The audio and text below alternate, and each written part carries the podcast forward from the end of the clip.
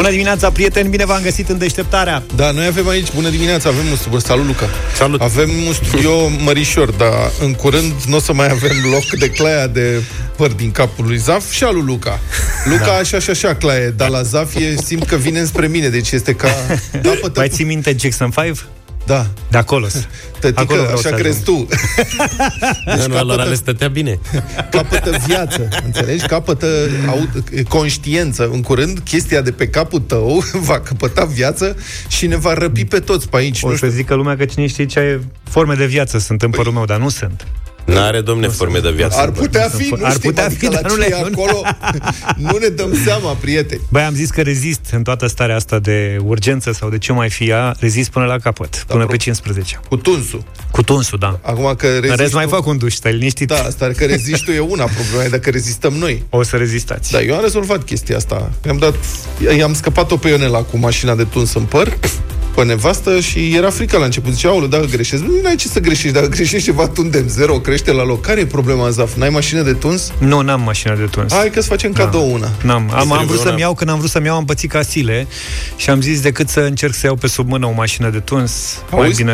Asta da. trebuie una profesională, că n-ai văzut că strică tot ce atinge cu părul, care părul sărmos. Ar trebui să trec dacă toți suntem în pipera pe la Nea Gigi, să eu... Da, eventual. Ție trebuie o mașină de frezat și tot. Pentru miorițe. Da? Nu vrei să facem un experiment de ăsta? Te punem live pe Facebook? Nu. Aducem un sac de la mare de gunoi de 65 de litri și te tundem. Nu. Răspunsul este nu.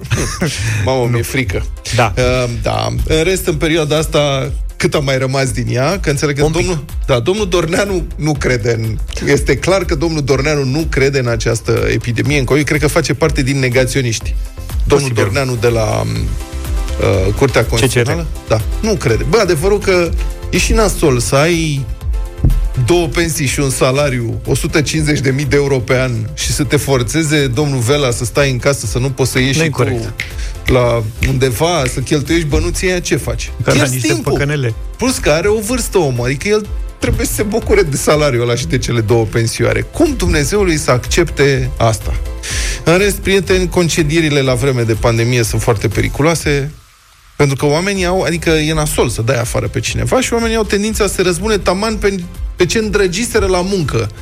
Până atunci, în Rusia am citit că un angajat al unui magazin a fost dat afară, drept răzbunare a luat cu asalt raionul de băuturi și a spart toate sticlele cu alcool pe care le-a găsit ce nebun. magazinul respectiv și inițial am gândit nu pot să fie prea multe, adică totuși câte sticle de băutură pot exista pe rafturile unui magazin, adică stocurile acolo cred că se epuizează repede. M-am gândit ce, a spart jumătate de sticlă ascunsă pe undeva.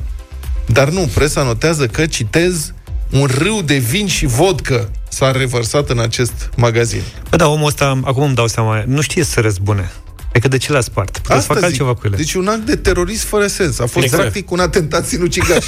exact.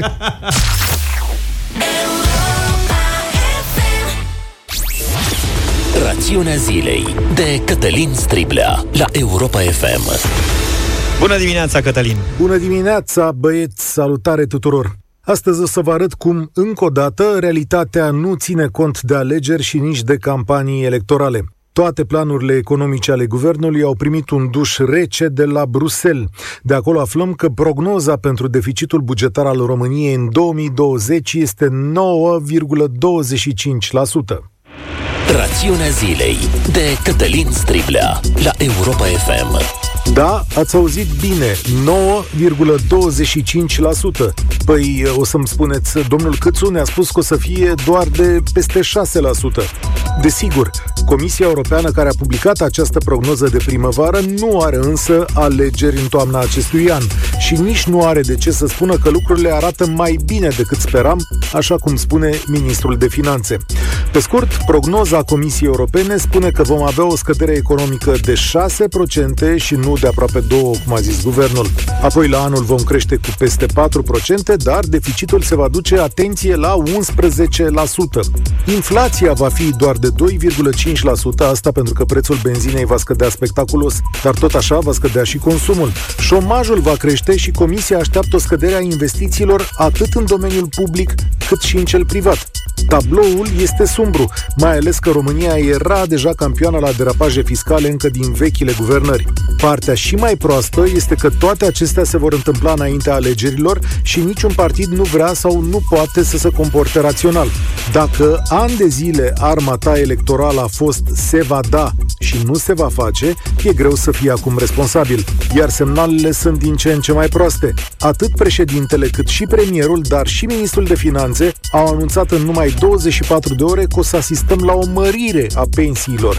Poate nu cu 40%, dar ceva tot se va face. Nu am vrea ca părinții noștri să fie cei care decontează criza, a spus președintele Iohannis. Adevărul este că România nu-și permite nici actualul sistem de pensii și că se împrumută din greu pentru ca să plătească. Pe măsură ce balanța demografică se va dezechilibra și mai rău, dezastrul va fi mai evident.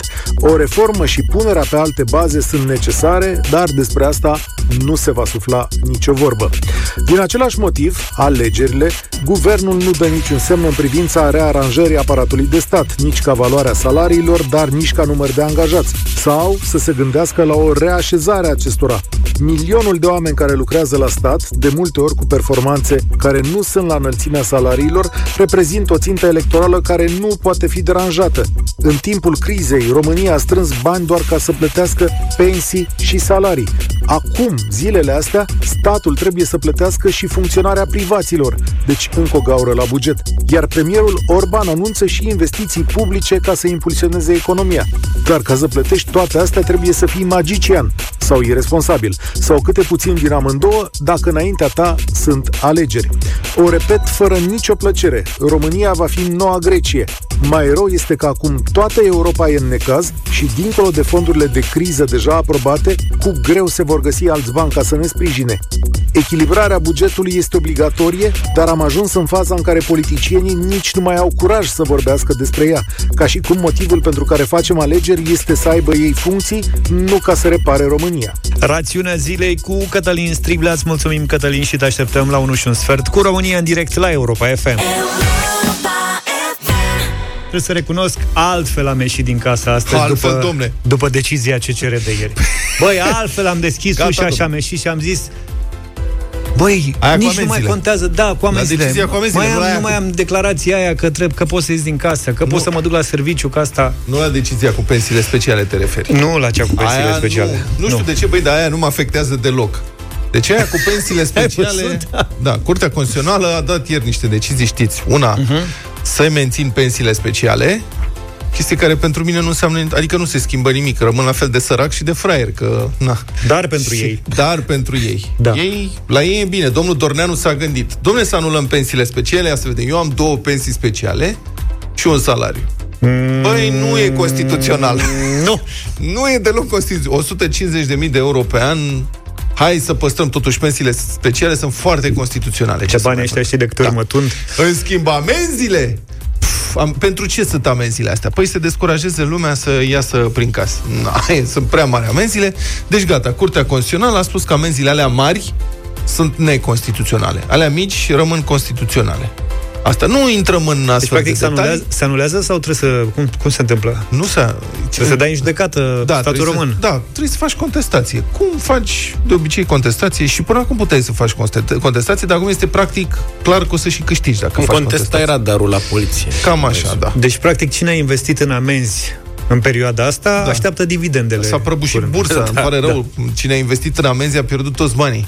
Deci toate zecile alea de milioane de euro care trebuiau să fie strânse să închei din amenzi s-au dus. Gata, s-a terminat cu ele. Um, dar eu aș vrea să vă întreb, prieteni, în dimineața asta, ce credeți că i-a ținut de fapt pe oamenii în casă? Sau ce v-a ținut pe voi în casă, de fapt? Teama de amenzi? Sau simțul răspunderii. Și ce o să urmeze după ce Curtea Constituțională, practic, a oprit amenziile mari. Că acum rămân alea alte, că mai sunt și acum, polițiștii pot să dea în continuare amenzi. Alea mai micile, sute de lei, cât o fi, nu mai sunt alea mari de mii sau zeci de mii. Sunt de la 100 până la 5.000 de lei, parcă. Da. Nu? Alea din primă fază. Da. Și în faza a doua fusese, ajunseseră până Da. la 20 de mii, că te-au dat 2000. alea care s-a dus după porc. Așa, da. Deci, nu mai merge. Acum, acum cred că poți să plimbi orice animal. Da, Ești că cu nici o animale. sutică. O sutică, 50 de lei pe loc, practic, e ca și cum ai lua un taxi ceva mai scump prin Se poate ieși și cu peștele din casă. Da, poți să mergi și la pescuit. 0372 069 599. S-a ales praful de amenziile din starea de urgență. Ce a ținut oamenii în casă? Fraților, teama de amenzi sau teama de boală? Ce credeți că urmează? Sunați-ne 0372 069 599 Vă așteptăm și cu mesaje audio pe WhatsApp la 0728 111 222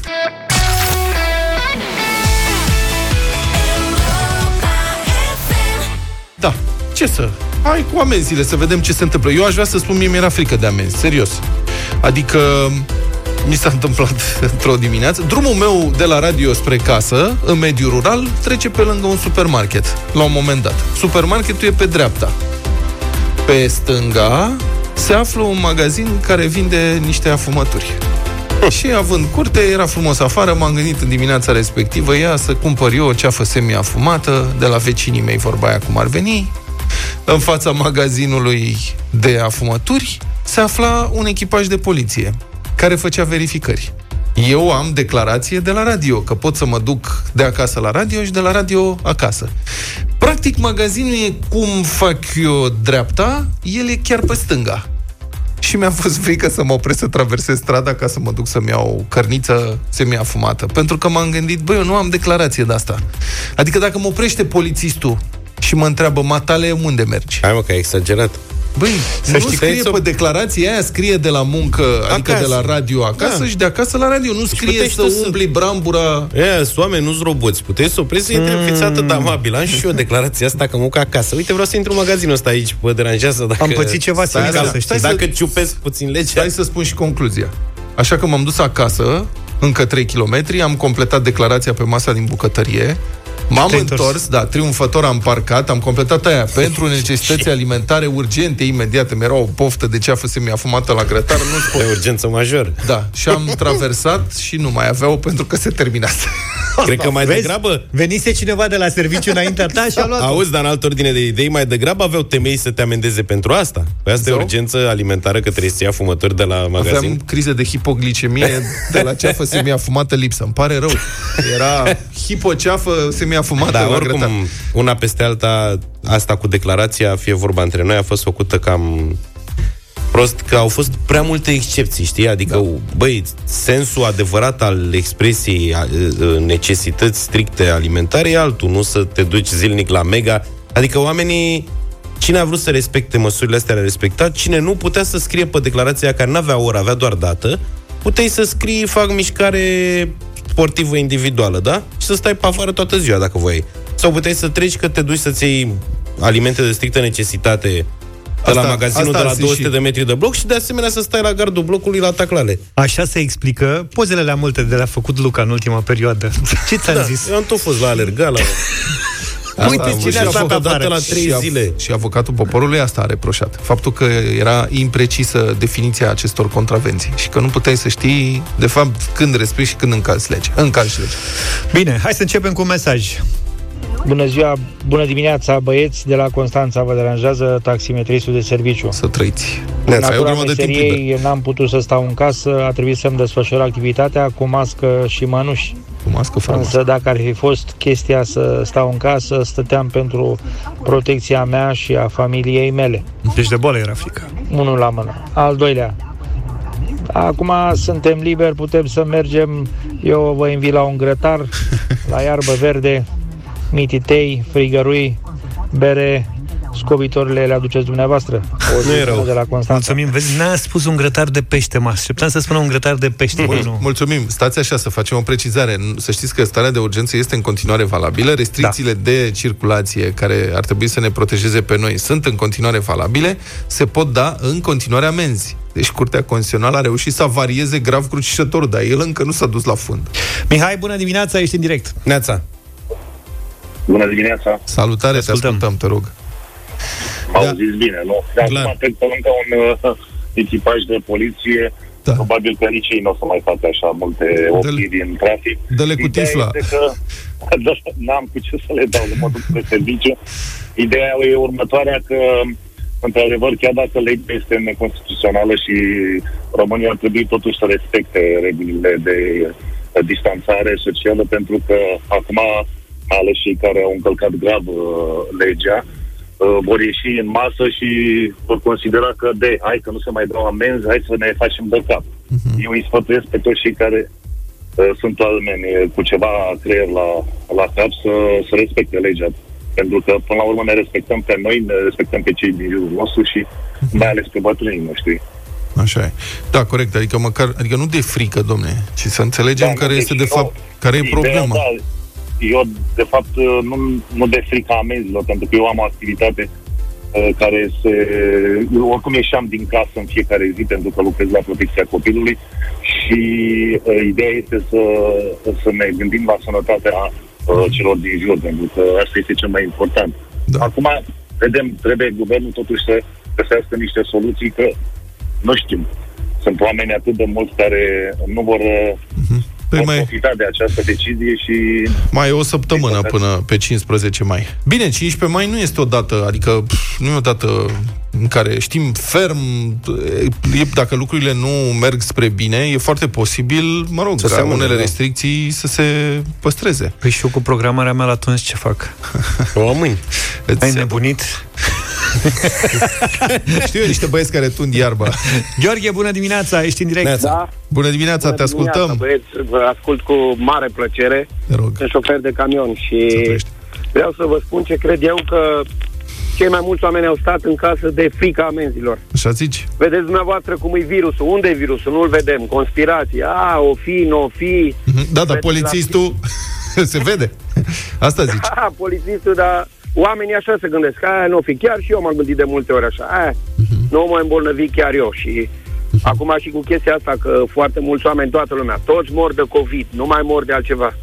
Deci nu, dacă s-ar vedea virusul, ar sta lumea în casă de frica lui, așa mai mult de amenzi. Asta e părerea mea. Eu cred că cei mai mulți stau în casă de frica amenzilor. Deci crezi că efectul va fi? Ce va urma? Că vor ieși oamenii așa, fără să... Ah, ce ne poate face? Să se ducă la Curtea Constituțională, să-i vindece domnul Dorneanu acum, că Da. da. le-au dat apă la moară la cei mai mulți care nu au vrut să respecte și să stea în casă. Da. Cei care, cei cărora le place să epateze, toți bombardierii cu live-uri pe Facebook, acum este treaba. Să Acum te poți ții. să sfidezi legea cu un cost minimal. Adică cu 50 de lei, bă, poți să fii șmecher. Aici este amendă, aici este amendă. Neața băieți, pe mine m-a ținut în casă în primul rând teama de pandemie, teama de cei din jur care nu păstrează distanța socială, nu poartă mască, nu poartă mănuși, responsabilitatea socială, da, pentru a respecta măsurile impuse de către autorități. Apropo, nu vând nimic, doar mă laud. Ok. Și ce cred că se va întâmpla mai departe va fi marea evadare, care de fapt a început deja. Marea evadare. Da, Asta asta e bună urmează. asta. Da. Mulțumim Asta pentru e. mesaj. Da, Uh, 0372069599. Dan, bună dimineața! Bună, Dane. Iată, Salut. Te rog. uh, din, Dan din Borșa, dar original din, uh, din adică Dan din Cluj, original din Borșa Maramureș. Mă bucur că am Uh, aflat lucrurile astea. dacă- Acum spune-ne ce crezi despre problemă. Să se, lege, să se leagă. Nu mi-a fost frică de amenzi. Probabil că nu mi-am dat seama sau nu m-au oprit. Uh, eu fac curse de Italia, v-am mai sunat și zilele trecute. Așa. Uh, vin acasă, descarc marfa în Cluj și mă duc la Borșa, în Maramureș, la familie. Uh, nu m-a oprit miliția niciodată, nu știu, probabil că de aia nu mi-e așa frică sau nu mi-a fost frică niciodată. Uh-huh. Dar mi-e mulțumim că n-am luat amendă. uh, iar cu amenziile astea mari, ei, acum ieri, alaltă ieri, zicea cineva din Belgia, parcă că pentru actele de tero- terorism uh, se dă amendă 600 de mii de Din euro. Spania. Și Din Spania Din sau Spania, ce? Da, în da, cazul în care da. faci intenționat, nu știu ce, se consideră... la noi- Aia e, da, cred că și la noi e valabil dacă ești carantinat, adică ești pozitiv și ești Da, în Luca, dar la stare de noi uh, carantină le și anulează acum. părăsești, Nu, nu. carantina aia nu, aia, alea rămân valabile din ce știu, eu, adică nu s-a vorbit Da. despre asta. Bună întrebare. Dacă se anulează și măsurile respective, care sunt tot sancțiuni pentru încălcarea regulilor. Că și astea sunt sancțiuni contravenționale. Dacă nu respecti restricțiile de circulație, sunt sancțiuni contravenționale. Acolo, dacă faci intenționat, dacă, uh, mă rog, fugi din carantină, e dosar penal. Dar cred că, mă rog, sunt alte reglementări. Nu știu să spun, că nu sunt jurist, nu sunt expert. Vezi, de asta n-ai pensie specială. Da. Teodor, bună dimineața! Poate acum înțelegi. Bună dimineața. Bună dimineața, te Neața. Te rog. pentru amenziile astea, nu știu. Da, te Eu rugăm. am respectat ace- aceste legi, Da. uh, toate astea, din spiritul civic. Da. Nu de frica amenzilor și, în primul rând, faptul că nu am vrut să îmbolnăvesc și pe mine și familia. Mhm. Dar domnul Valer Dorneanu, am impresia, nu știu, nu gândește sau e făcut pentru infractori, propriu-zis. N-avem Avocatul de unde știi. poporului a argumentat că aceste amenzi, uh, contravențiile respective nu sunt bine definite, că legea nu este previzibilă, că uh, este un drept fundamental pentru toți să înțelegem ce anume vrea legea de la noi ca să putem să o respectăm. Asta este o argumentare puternică. Sincer, eu cred, oricât de Aici ar trebui să vorbim despre răspunderea autorităților atunci când au redactat o ordonanță de urgență atât de imprecisă, care a putut fi atacată și trântită la Curtea Constituțională. Sigur că CCR are o grămadă de păcate, dar să nu scăpăm de răspundere uh, guvernul domnului Orban și pe cei care au redactat această ordonanță de urgență. Ei, au, ei ar trebui să explice acum de ce a putut fi trântit atât de ușor la CCR. Ionel, bună dimineața! Bună dimineața! Salutare, dragilor, și mă bucur că am dat de voi în sfârșit. Da. Să știți că vă caut de mult, dar okay. atâta pot să vă spun ca să mai intre și alții. Da. Uh, eu n-am ieșit din cauză, din cauza amenzilor, pentru că mi-a fost frică. Adică din casă, mă scuzați, Mhm. uh-huh. așa. Dar știu că de pe 15 mai vom fi liberi și va fi ok. Mie o să-mi placă tare mult uh-huh. așa ceva. Dar problemele cu gărătarele și cu socializarea de la distanță, vă spun eu că e imposibil de făcut, pentru că suntem popor român și suntem latini și nu o să putem respecta așa ceva. Asta... Și cu asta... Da. Dar să știți că eu știu teoria asta, că, domnule, noi ne pupăm toți, nu respectăm, suntem nedisciplinați. Eu cred că românii au fost mult mai disciplinați în perioada da. asta decât era de așteptat, dar motivul nu e că am descoperit noi acum, acum e să fii prusac sau... Nu, motivul e că ne e frică să ajungem la spital. Că noi știm cam ce se întâmplă în spitalele din România. Și teama e, bun, lasă, domnule, amenzi alea, nu știu ce, virusul, băi, frate, dacă ajung la terapie intensivă și mă intubează, păi, ce să zic, adică prea multe șanse nu mai am. Cred că asta a fost, de fapt, frica. Ne întoarcem iarăși la știi cu ce te duci, da, nu știi exact. cu ce pleci de acolo. Au avut și amenziile rolul lor pentru bombardieri, pentru aia care cred că de fapt e o conspirație mondială, a contat mai mult amenda decât teama de spital, că ei oricum nu credeau în existența bolii, da. Toate la un loc, Bine, mulțumim pentru mesaje, mulțumim pentru telefoane, ne întâlnim după știrile Europa FM de la ora 8. Maroon 5 la Europa FM, 8 și 8 minute, vă salutăm din nou, sunteți cu deșteptarea la Europa FM.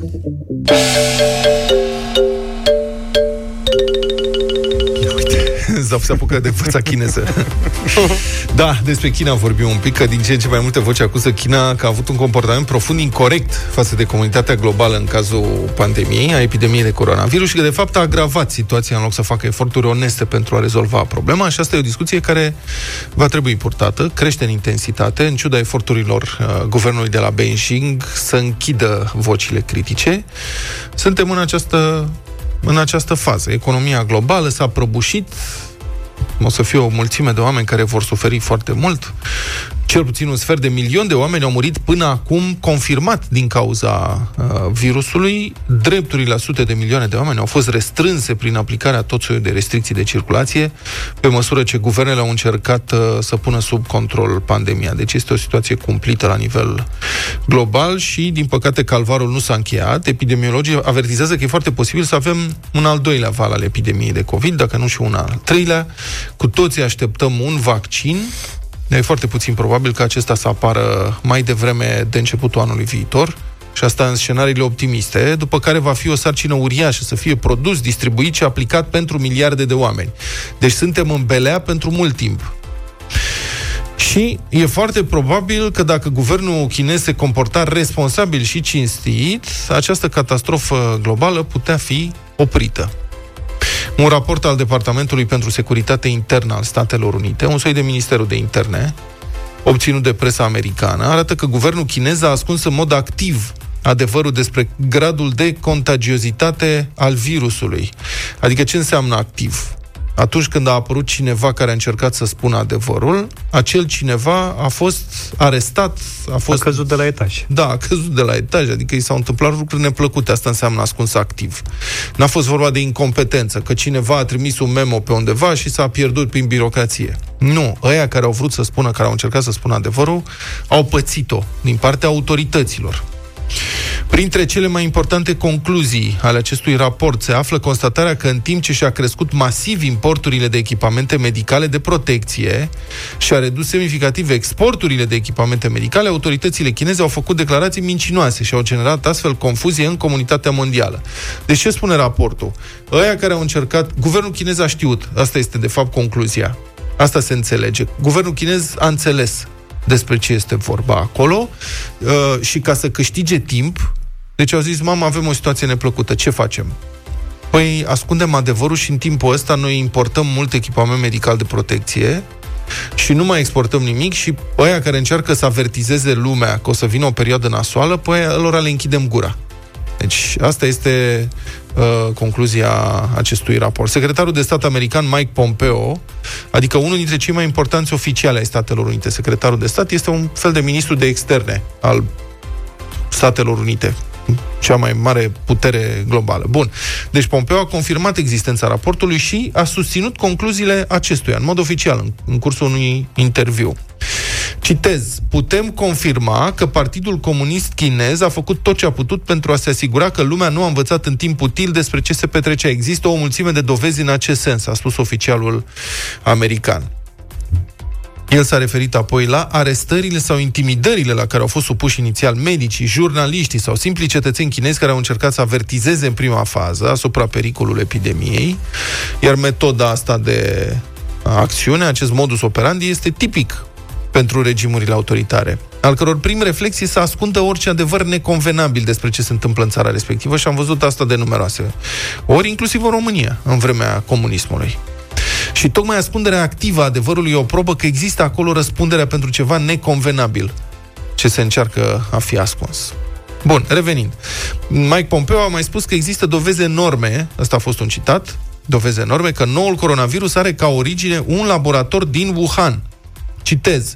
Sunt doveze enorme că acolo a început, a declarat secretarul de stat Pompeo, care a adăugat. Nu este prima dată când lumea este expusă virusurilor ca urmare a unor greșeli de la acel laborator din Wuhan. Trebuie să se facă verificări ca să fim siguri, dar vă pot spune că sunt dovezi semnificative că acesta a venit de la acel laborator din Wuhan. Am încheiat citatul.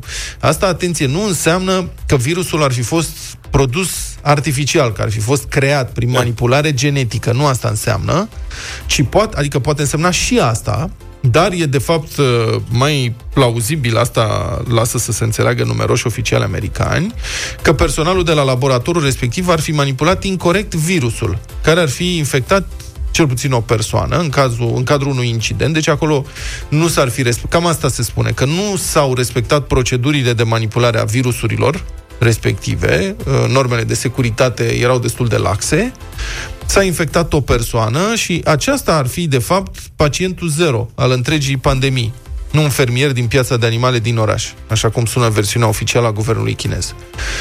N-au fost atenți cu virusul, s-au îmbolnăvit, s-au dus acasă și de acolo a pornit totul. Bun, acum, deși oficialii americani vorbesc despre existența unor doveze enorme despre responsabilitatea Chinei în scăparea de sub control a epidemiei, nu au și oferit public aceste dovezi. Deci dacă ele există, nu le avem încă. Ar trebui să le și vedem. Însă, de cealaltă parte, guvernul chinez nici nu șușurează situația. Adică după ce că există numeroase suspiciuni privind comportamentul său la începutul pandemiei, acum amenință și cu sancțiuni economice țările care susțin ideea unei investigații independente privind originea virusului. Australia, de pildă, a fost amenințată cu un boicot al produselor sale în China, după ce oficiale australiene au declarat că e necesară o anchetă serioasă și independentă. Dacă n-ai nimic de ascuns, de ce te-ar deranja? Asta este o prima întrebare. Că problema e serioasă, nu e vreun soi de uh, glumă. Hai să facem o anchetă. Nu, chiar am vrea să știm. De asemenea, au apărut informații că Beijingul ar fi făcut presiuni chiar și asupra Comisiei Europene pentru îmblânzirea unor rapoarte care analizau campaniile de dezinformare organizate de Beijing cu privire la epidemia de COVID-19. Comisia Europeană a admis ulterior că au existat mai multe versiuni ale comunicărilor respective, dar a negat că ar fi cedat vreunei presiuni chineze. Au fost interpelări din partea unor grupuri parlamentare, din Parlamentul European. Adică atât de credibile și puternice au fost aceste informații, încât au fost interpelări din partea grupurilor parlamentare și Comisia Europeană a spus nu, noi am avut mai multe documente de lucru. N-am cedat niciunei presiuni. Bun. Una peste alta, concluzia e așa că putem fi convinși cu toții că într-o lume care este atât de globalizată, atât de strâns interconectată, actele incorrecte ale unui guvern autoritar pot avea efecte globale teribile. Nu mai există izolarea unui guvern, ci poate să facă ce vrea și nu se întâmplă nimic în afara țării respective. Uite că nu este așa, pentru că lumea a devenit un loc foarte mic, foarte strâns, grație transportului aerian atât de rapid. Deci să nu uităm, un sfert de milion de morți până acum, confirmați din cauza unei boli, a cărei existență comuniștii de la Beijing au negat-o la început. Și răspunderea asta trebuie să o poarte și trebuie să fie trași la răspundere pentru situația asta. Cea mai bună muzică de ieri și de azi la Europa FM Post Malone, Circles, 8 și 25 de minute. Fiți atenți, Vlad Luca, la ce vă spun S-ar putea să vă intereseze și pe voi. Știm că visezi cu ochii deschiși la vacanță, dar în egală măsură știm cât de important este pentru tine și cei dragi să fiți sănătoși și în siguranță. Vara asta Europa FM și Comoder duc relaxarea la cel mai înalt nivel. Relaxează-te la tine acasă stând în fotoliul de masaj Comoder Bari, pe care Fotoliul îl poți câștiga la Europa FM. Fotoliul de masaj? Mamă, da. ce, ca lumea, ca în mall. Aha. De luni, 11 mai, poți participa la acest concurs în deșteptarea. Gândește-te până atunci la întrebarea ce crezi că ar putea spune fotoliul tău dacă ar putea vorbi. Repet, ce crezi că ar putea spune fotoliul tău dacă ar putea vorbi? Răspunsul Aoleu. tău cât mai creativ, ingenios și, evident, haios te poate duce în tragerea la sorți de vineri de pe 15 mai pentru un fotoliu Commodore Bari, dotat cu sistem de masaj, muzică prin Bluetooth, încălzire, reflexoterapie și masaj în zona capului cu perne de aer. Nu Altfel cred, spus, un fotoliu pe care te relaxezi ascultând cea mai bună muzică de ieri și de azi sau podcastul cu emisiunea preferată direct din aplicația Europa Europa FM. Avem detalii și regulament pe europafm.ro. Vă invităm acolo să citiți uh, mai mult. Deci, altfel spus, ne relaxăm începând de luni. Adică, practic, se desfințează dormitorul, prieteni, îți iei fotoliul ăsta care te masează și te adorme. Asta face, nu? Comoder? Băi, dacă știi voi de câte ori am visat eu să am, apropo de ce spunea Luca, un fotoliu de la Delvez prin mall, să-l am da, acasă. Da, da. Și eu mie, eu de mult... Dar sunt scumpe astea, mă. Sunt foarte scumpe. Uh-huh. Alea de calitate sunt peste 4-5 mii de lei. Uh-huh. Și e și noi dăm lucruri de calitate, prietene. Asta trebuie Creează să dependență. Da. Cred că n-aș mai ieși din el. Și dai seama cât timp ești la serviciu, poți să-l lași în fața ușii să faci niște bani. Bună asta!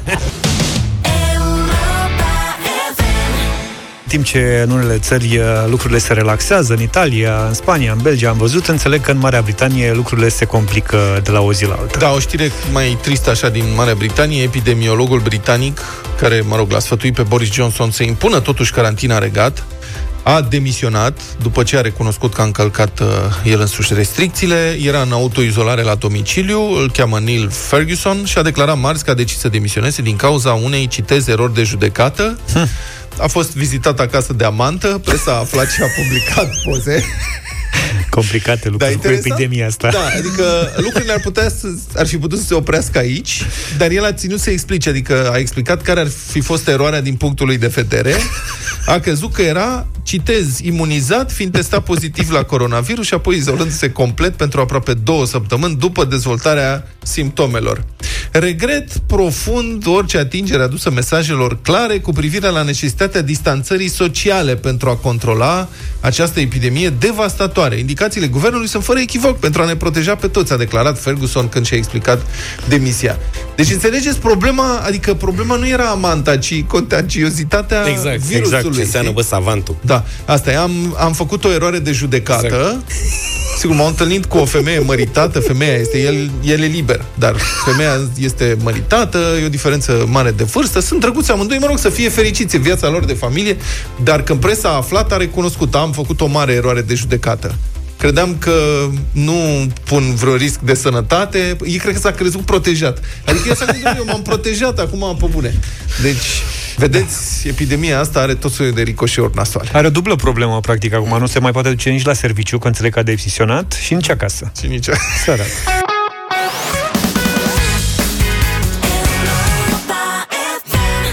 8 și 46 de minute Ne pregătim imediat și de știri la 9 Dar până atunci Până atunci să vorbim despre ce se mai întâmplă pe 15 mai. Știți că pe lângă muzee și frizerii, din 15 mai se redeschid și cabinetele stomatologice. Păi am așa, am programare la frizerie da. vinerea viitoare. La muzeu mi-am luat bile deja și trebuie să-mi fac și o programare la dentist. La dentist, la da. stomatolog. Chiar am Asta, nevoie. stomatologii știți că au fost primii care Da, au... primii pe listă. Deci când s-a instituit starea de urgență, a venit domnul Velea. Se instituie starea de urgență, ordonanța militară numărul 1. Se închid stomatologii, deci s-a terminat. Nu știu, Cred mă, că are cred ceva cu ei. Da, serios, Serios, deci nu-i suportă. primii. Cred că stomatologii a fost... "Uh, Ce are domnule cu noi? Mă, da, vă dați seama, adică sunt acum o mulțime de oameni care sunt într-o situație de asta Situația în sine, nu ei. Situația este schizofrenică, adică se tem să se ducă la stomatolog, dar bieții de ei de-abia așteaptă să se ducă la stomatolog. Uite-te la adică, mine. da, tu ești disperat. Am ales a? frizeria întâi totuși. Bun. Um, totuși, uh, vor fi restricții, adică nu o să poată să fie ca înainte nici la cabinetele stomatologice. Este un subiect foarte serios. Um, am hotărât, o să am sunat-o pe vicepreședintele Colegiului Medicilor Stomatologi din România în această dimineață, doamna Norina Forna. Bună dimineața, doamna! Bună dimineața! Să rămână. Spuneți-ne, noi mai glumim așa, dar subiectul știm că este serios. Adică orice vizită la stomatolog este teribil de serioasă. Noi știm asta de când eram mici, de la prima carie. Dar am vrea să știm da. ce, cum o să funcționeze, ce ați decis. O să testați pacienții, o să coste mai mult intervențiile chirurgicale, pentru că sunt măsuri de protecție. Cum o să se petreacă, practic, revenirea asta la activitate în cabinetele stomatologice?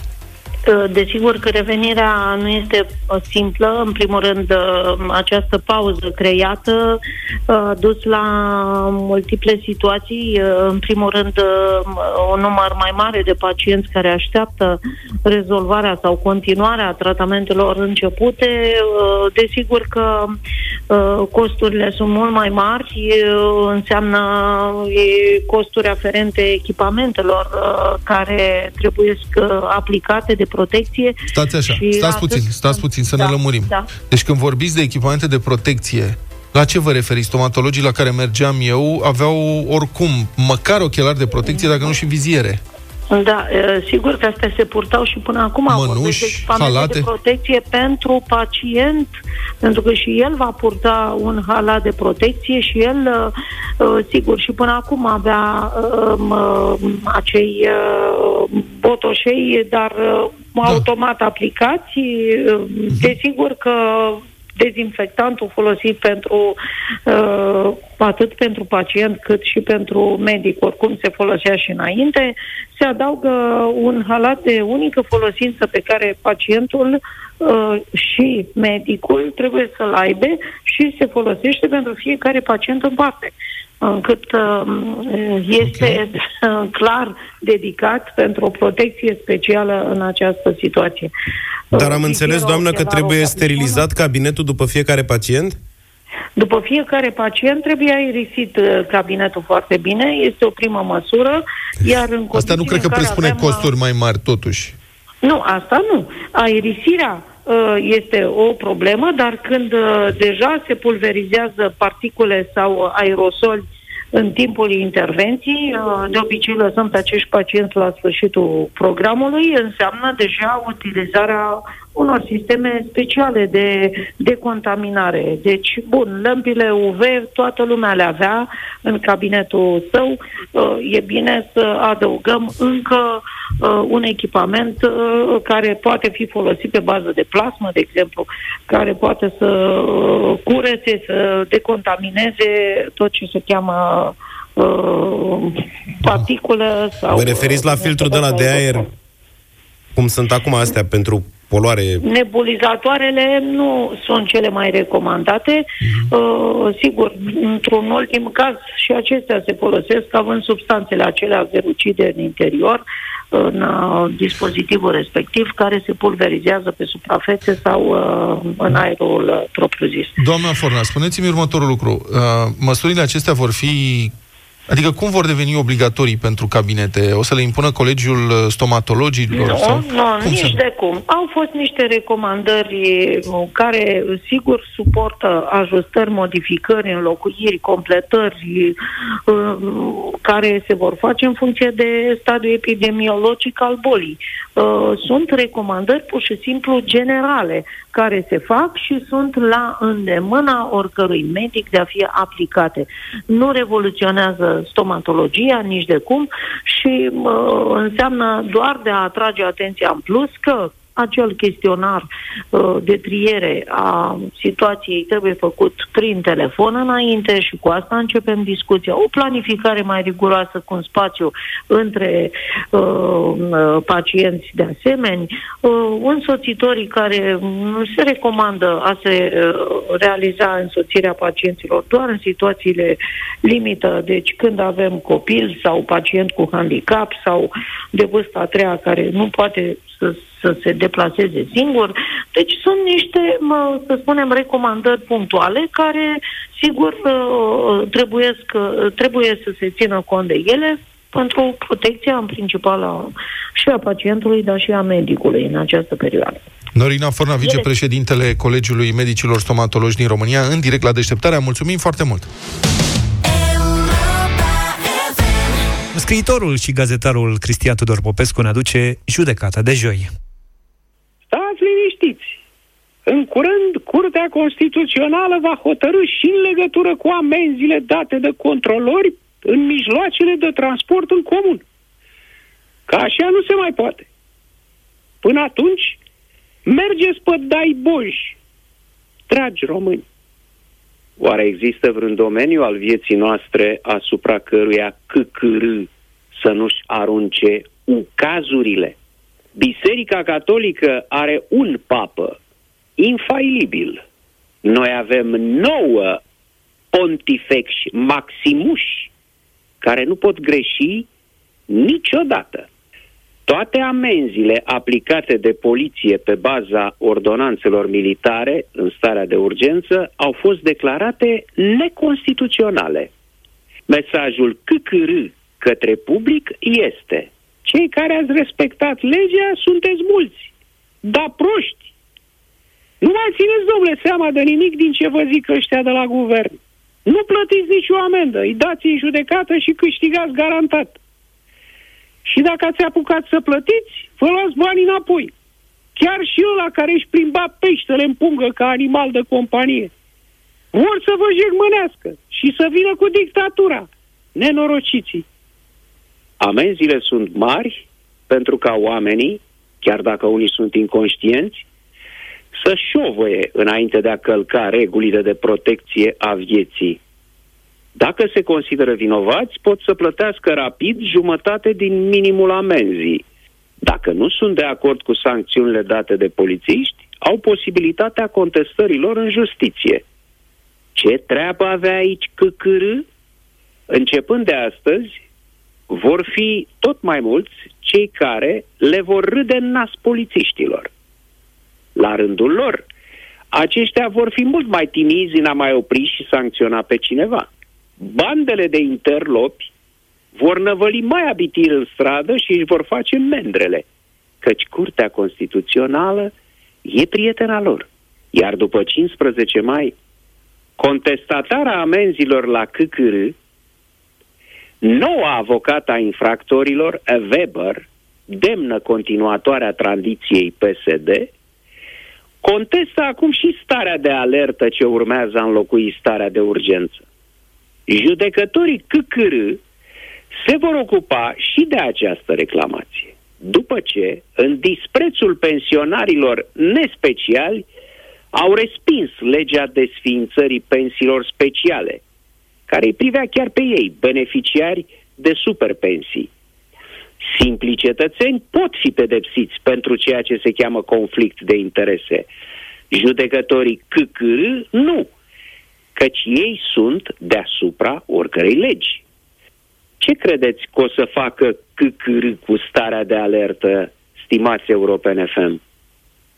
Și ce se va întâmpla cu noi după 15 mai? Căci există totuși ceva ce nu pot declara neconstituțional nici chiar Dumnezeii căcărăi.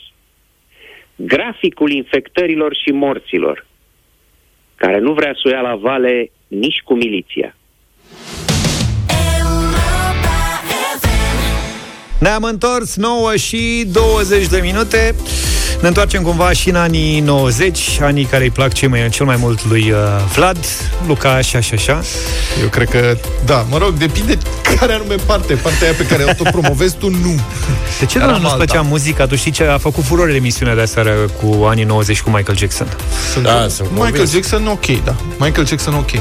Bine, hai să spun eu, uite... Scorpions, ok, Depeche Mode, Scorpions, ok. ok, da, Phil Collins, ok. Cum? Sunt o grămadă Dar de... pe muzica românească nu dansați în anii 90, nu?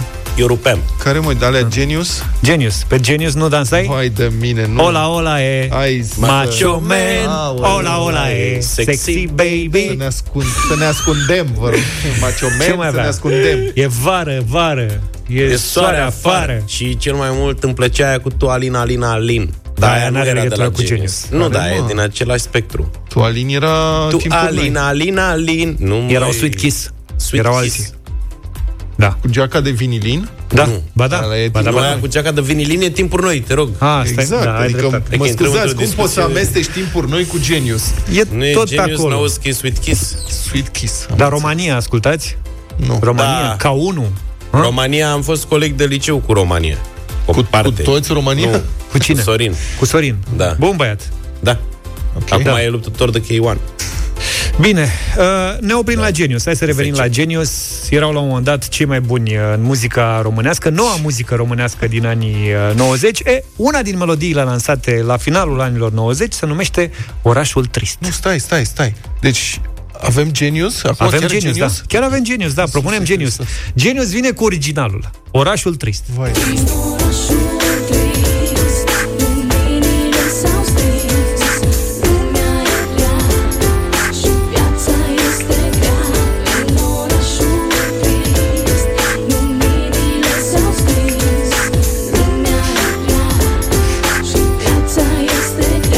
Ăsta e originalul, a rupt piesa asta la vremea respectivă. Era... Nimic nu mi-aduc aminte. E prima dată când o ascult. Nu, știu, nu e nu pentru- există nu așa e- ceva. e Mă ceva- jur că n-am auzit-o în viața E mea. ceva fin, e Asta prea e fin. ceva exact. Astea au fost niște finețuri uh, cu mesaj ușor filozofic. Asta. Da, adică noi anul ăla de piese, de dance și nu știu ce, din când în când trupe de genul ăsta scoteau câte o piesă de asta foarte profundă. Și B.U.G. Mafia. Și prof, asta profund. Uite, ca să faci o Stai, comparație... mă, deci Luca era... E, tu ai fost student la filozofie în vremea acestei piese. De fapt, asta... Nu, a venit mult mai târziu studenția mea. Aici eram asta. un simplu elev de liceu. Și asta te-a îndreptat spre filozofie. Te Da. gândi, mamă, asta e fi... aici e filozofie. Ia Orașul să fac Băi, filozofie. cu Toți artiștii mari din anii 90 au scos câte o piesă de asta. Uite, MC Hammer, după You Can Touch This, Da. a venit Have You Seen Her? O știi? Trebuie să o asculti Poate că neapărat. da. Sau Neapărat. Hathaway a venit după What Is What Love is Love? cu I Miss You. I miss you. Superb. Oh, I miss you. La Gen fel, blues.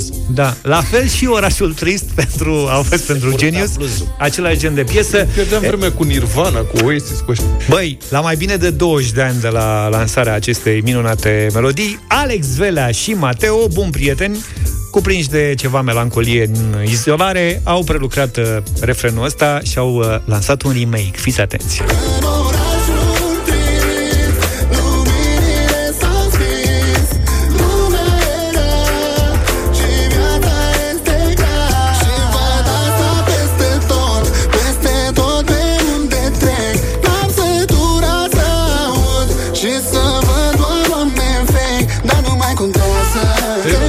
Poți, poți să întreb ceva? Da, te rog. De ce cântă așa? Asta e stilul, mă. Băi, nu știi nimic. Nu știi nimic, nu știi nimic. 0372069599 Vă așteptăm cu voturile. Important Ce de ascultăm, mesaj. originalul sau coverul? Mă întreb pe mine, dacă mă întreb pe mine, e fără drept de apel, dar nu Fără vreau drept să de apel, nu? influențez. Eu nu mă pot hotărâ. Acolo, la Vlad, e interesant, da. Bine, hai să ne ajute Adi cu niște telefoane. Mulțumim că ne sunați pentru acest moment. Da, s-a umplut centrala, e nebunit. Așa e. Hai serios. să vedem. Cornel, bună dimineața! Neața Cornel. Ia să fac eu Bună story. dimineața, Să trăiți. genius, genius. Genius, Genius. genius. Este genius. dată cover nu o să depășească originalul. E, au E, mai fost cazuri. mai au s-a mai fost întâmplat. cazuri, da. Ionuț, bună dimineața! Bună dimineața, originalul. Originalul. N-are, Auzi, nicio, n-are, n-are nicio treabă lui Alex Velea. eu nu, tu știi piesa asta? Oh, păi am, co- am crescut cu ea. Ai văzut? Bravo. Alex Velea, până la urmă, are meritul, în primul rând, că ne-a amintit de piesa asta. Da, și Mateo. Mai spune-ne Și o dată Mateo, cum se normal. cheamă piesa asta? Orașul trist se cheamă Orașul piesa. trist. Da? Uite Marius, cum, bună uite dimineața. cum sună centrala, uite cum sună. Bună dimineața, băieți. Bă, oricum nu mi-ar plăcea să reascult piese din vremea aia, dar nu, nu sună nimic asta de acum. Deci Deci, votez e- cu originalul. Originalul chiar nu credeam că se poate mai rău de atât. Mulțumesc, prietene, să trăiești. Mulțumesc. bun a fost.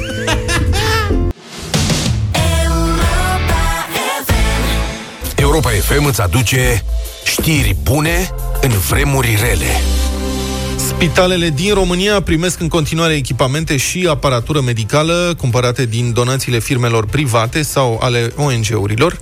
Altex România a adus în țară cu un avion militar șapte monitoare de terapie intensivă. Valoarea sponsorizării este de 60.000 de euro.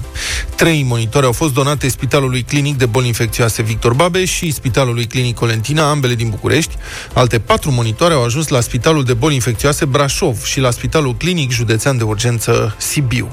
Achiziția monitoarelor face parte dintr-o campanie lansată de Fundația Altex și Altex România.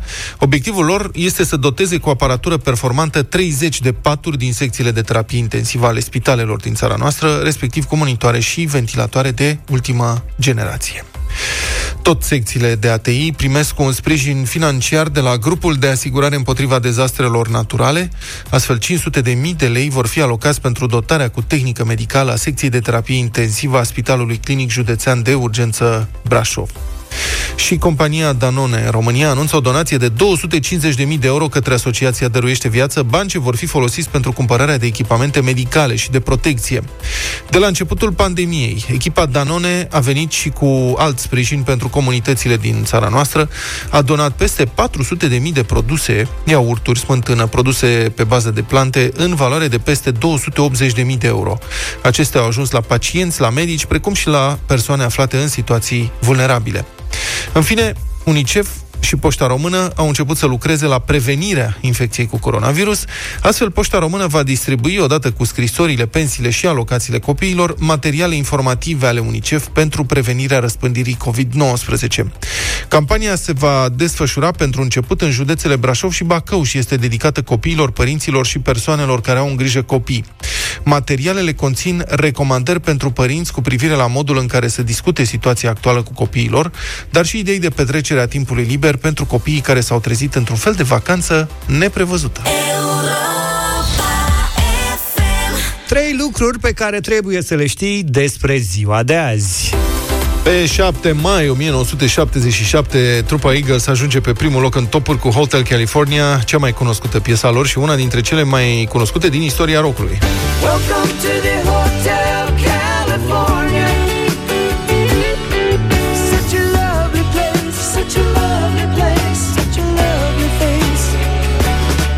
Este o piesă lungă, are mai mult de 6 minute spre bucuria lui Zaf, uh-huh. iar pe undeva pe la minutul 4, 4 și un pic, intră un solo de chitară faimos care e votat constant în topul solourilor de chitară din piesele rock.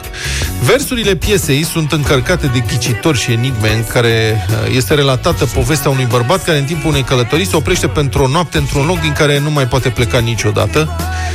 Versurile au primit numeroase interpretări, s-a speculat că este vorba despre o critică la adresa decadenței societății americane, că se fac referiri la canibalism, la magie neagră, la consum de droguri, dar membrii trupei au insistat întotdeauna că ei au vrut doar să scrie o piesă în mod voit ambiguă, pentru că erau influențați în vremea respectivă de romanul Magicianul al lui John Fowles și de serialul de enigme fantastice Twilight Zone, pe care îl vedeam și noi. 1969. Solo de chitară e puțin mai încolo. Da, m-am gândit să-l dau pe ăla, dar era două minute și am zis că nu suport.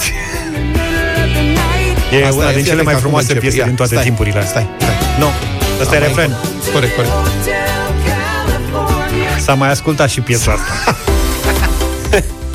Se împlinesc astăzi 34 de ani de la cea mai mare performanță din istoria fotbalului românesc.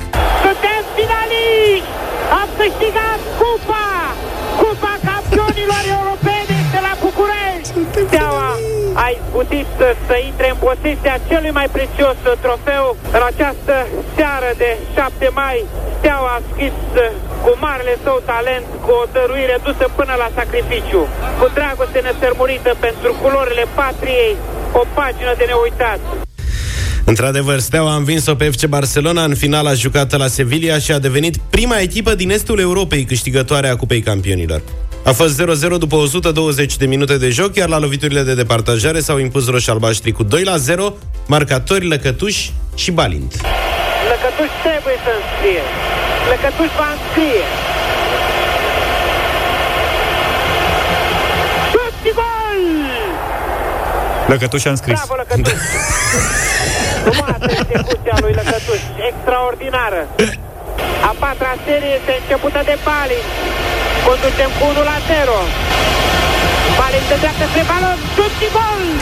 Eroul finale a fost Helmut Ducadam, știe toată lumea. El a intrat în istorie după ce a apărat toate cele patru penaltiuri executate de catalani. Tucadam apără! Tucadam apără! Bravo, Tucadam! Și apără și Tucadam!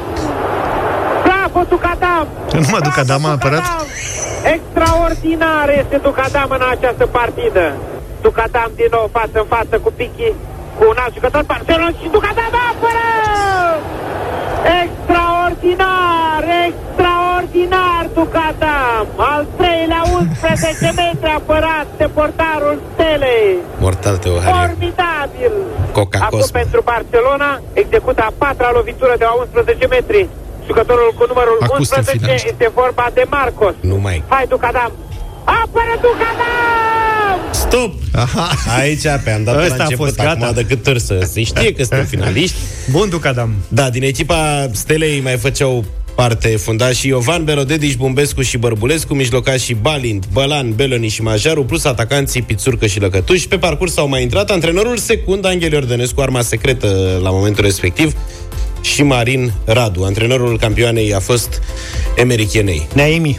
Neaimi, cum da. îi zice Gică Hagi, Neaimi, cum îi zic ceilalți, e propun să, uh, să dea numele noului stadion din Ghencea. Neaimi și-ar merita, zic eu. Păi sunt mai multe propuneri cu Ne-ai, Glory. ne-ai într-un cuvânt să fie numele stadionului? sau- da. Pe 7 mai 1965, dis de dimineață, se spune că într-o cameră de hotel din Florida, pe Keith Richards, chitaristul trupei Rolling Stones, îl lovește inspirația. Se trezește, înregistrează primele acorduri de chitară ale melodiei I Can Get No Satisfaction și după 30 de secunde adorme la loc.